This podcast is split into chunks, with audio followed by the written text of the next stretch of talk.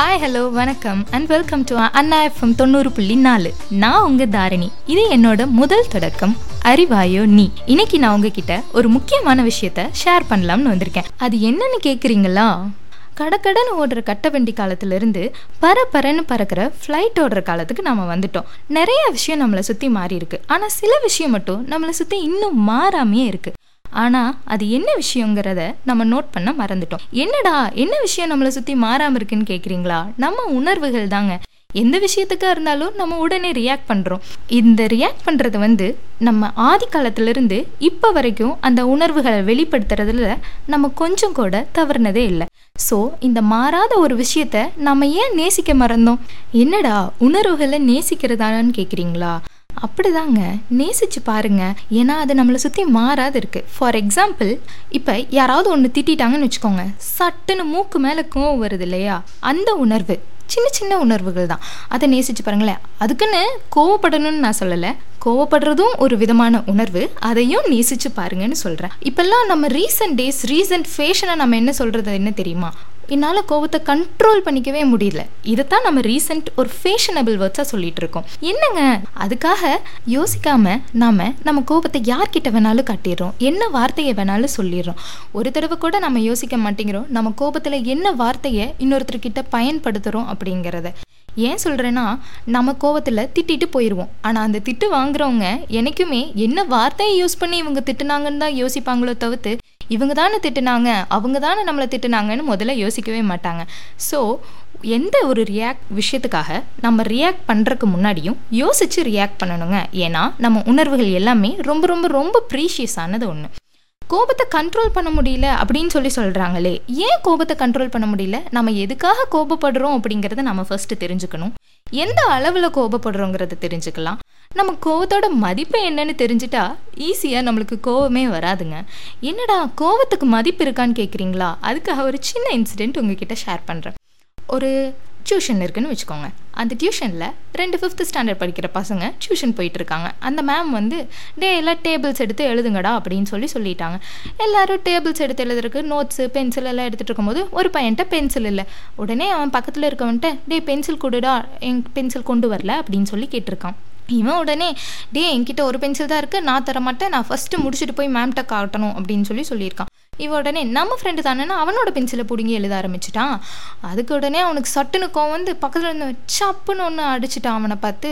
உடனே என்னடா அடிச்சிட்டா மிஸ் அப்படின்ட்டு அழுகாச்சி வந்து பிரச்சனையாகி மிஸ்ஸு கூப்பிட்டு என்னடா ஏதாச்சு என்ன ஏதுன்னு கேட்கவும் அவன் சொல்கிறான் மிஸ் இவன் என் பென்சிலை பிடுங்கிட்டான். என்னால் கோவத்தை கண்ட்ரோல் பண்ண முடியல. அதனால தான் அடிச்சிட்டேன். நீ ஏன்டா பென்சிலை பிடுங்கின? அப்படின்னு கேட்டோம் மிஸ் நான் பென்சில் கொண்டு வரல நான் ஃப்ரெண்டு தானே. அப்படின்னு தான் பென்சில் பிடுங்கினேன். அப்படின்னு சொல்லி சொன்னான். ஏன்டா பென்சில் தானே ஃப்ரெண்டு தானே அதுக்கு போய் இப்படி அடிப்பியாடா அப்படின்னு.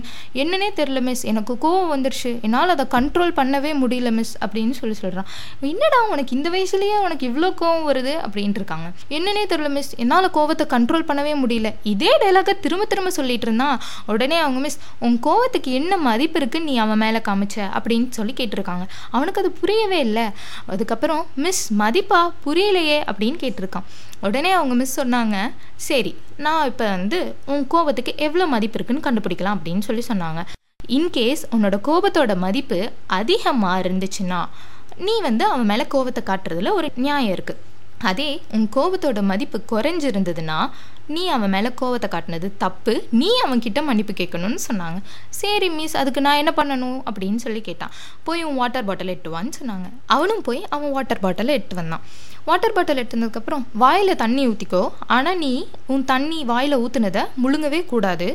முழுங்காமல் வாயில் வச்சுட்டு நம்பர்ஸை தலைகீழா ரிவர்ஸாக சொல்லிட்டு வா. Which means ten nine eight அப்படின்னு கொஞ்சம் கொஞ்சமாக ஸ்லோவாக சொல்லிட்டு வா. ஒரு கண்டிஷன் நீ தண்ணியை முழுங்கவே கூடாது அப்படின்னு சொல்லி சொன்னான். அவனும் தண்ணியை வாயில் வச்சுட்டு டென் அப்படி ஸ்லோவாக சொன்ன சொன்னாங்களா மிஸ் கொஞ்சம் காப்பிட்டு நைன் எயிட் செவன் அதுக்குள்ளேயே அவன் தண்ணியை முழுங்கிட்டான். மிஸ் நான் செவன்கிலேயே தண்ணியை முழுங்கிட்டேன் அப்படின்னு சொல்லி சொன்னாங்க. சரி டென் மைனஸ் செவன் எவ்வளோ அப்படின்னு கேட்டிருக்காங்க. Ten minus seven three miss அப்படின்னு. உன் கோவத்தோட மார்க் த்ரீ தாண்டா வெறும் மூணே மூணு மார்க் தான் வாங்கியிருக்க. இந்த ரேஞ்சில் கோவத்தை வச்சுட்டு நீ உன் ஃப்ரெண்டுக்கிட்ட போய் இப்படி ஒரு கோவத்தை காமிச்சிருக்கியே. இது சின்ன பிள்ளைத்தனமா இல்லையா? அவனுக்கு புரியவே இல்லை. மீன்ஸ் நம்ம கோவத்தை நம்மளால கண்ட்ரோல் பண்ண முடியும். இதுக்கு ஒரு சின்ன சாம்பிளான எக்ஸசைஸ் தான் அது. அதாவது எப்பெல்லாம் நம்மளுக்கு கோவம் வருதோ அப்பெல்லாம் நம்ம வாயில் தண்ணி வச்சுட்டு நம்பர்ஸோ இல்லை ஒரு வார்த்தைகளோ ரிவர்ஸில் சொல்லி பாருங்கள் நீங்கள் அப்படி ரிவர்ஸில் சொல்லும்போது உங்களால் அந்த வார்த்தையை வாயில் தண்ணி வச்சுட்டே எவ்வளோ நேரம் சொல்ல முடியும்னு ட்ரை பண்ணி பாருங்கள் உங்களால் கொஞ்ச நேரம் தான் சொல்ல முடியும். ஏன்னா நம்மக்கிட்ட கண்ட்ரோலிங் டாமினன்ஸ் ரொம்ப ரொம்ப ரொம்ப கம்மி.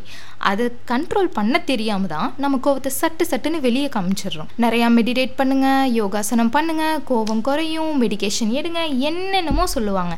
ஆனால் அதெல்லாம் நம்மளால் பண்ணவே முடியாது. நம்மளால் ஃபாலோ பண்ண முடியாது. ஆனால் இதை நம்ம ஃபாலோ பண்ணலாம். ஏன்னா இது ஒவ்வொரு தடவை நம்ம ஃபாலோ பண்ணும்போதும் நம்மளுக்கே உணர்த்தும். ச்சே இந்த சின்ன விஷயத்துக்காகவா கோவப்பட்டோம் அப்படின்னு. ஸோ எந்த ஒரு விஷயமா இருந்தாலும் யோசிச்சு ரியாக்ட் பண்ணணும். ஏன்னா நம்ம உணர்வுகள் ரொம்ப ரொம்ப ரொம்ப ப்ரீஷியஸ் ஆனது.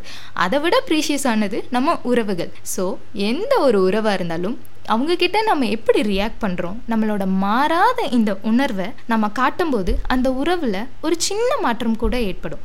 அந்த சின்ன மாற்றம் சந்தோஷமாக இருக்கணும் அப்படிங்கிறது தான் ரொம்ப ரொம்ப ரொம்ப முக்கியமான விஷயம். ஸோ நாம் நம்மளோட இந்த மாறாத உணர்வுகளை வெளிப்படுத்துறதுல தெளிவாக இருக்கணும். ஸோ நீங்களும் உங்கள் உணர்வை வெளிப்படுத்தும் பொழுது யோசித்து வெளிப்படுத்துங்க. யார்கிட்டேயும் கோவத்தை சட்டு புட்டுன்னு காட்டிடாதீங்க ஒவ்வொரு தடவையும் உங்களுக்கு கோவம் வரும்போது நான் சொன்ன எக்ஸசைஸ் ஞாபகம் இருக்கட்டும். அதே போல் நீங்கள் கண்டினியூ பண்ணி உங்கள் உணர்வை எப்படி வெளிப்படுத்துறீங்க உங்கள் உறவுகளை எப்படி ப்ரீஷியஸாக காப்பாற்றுறீங்கன்னு பார்த்துக்கலாம். இது போல் வேற ஒரு டாப்பிக்கோட உங்களை வந்து நான் சந்திக்கிறேன். அதுவரை உங்களிடமிருந்து விடைபெறுவது உங்கள் தாரணி.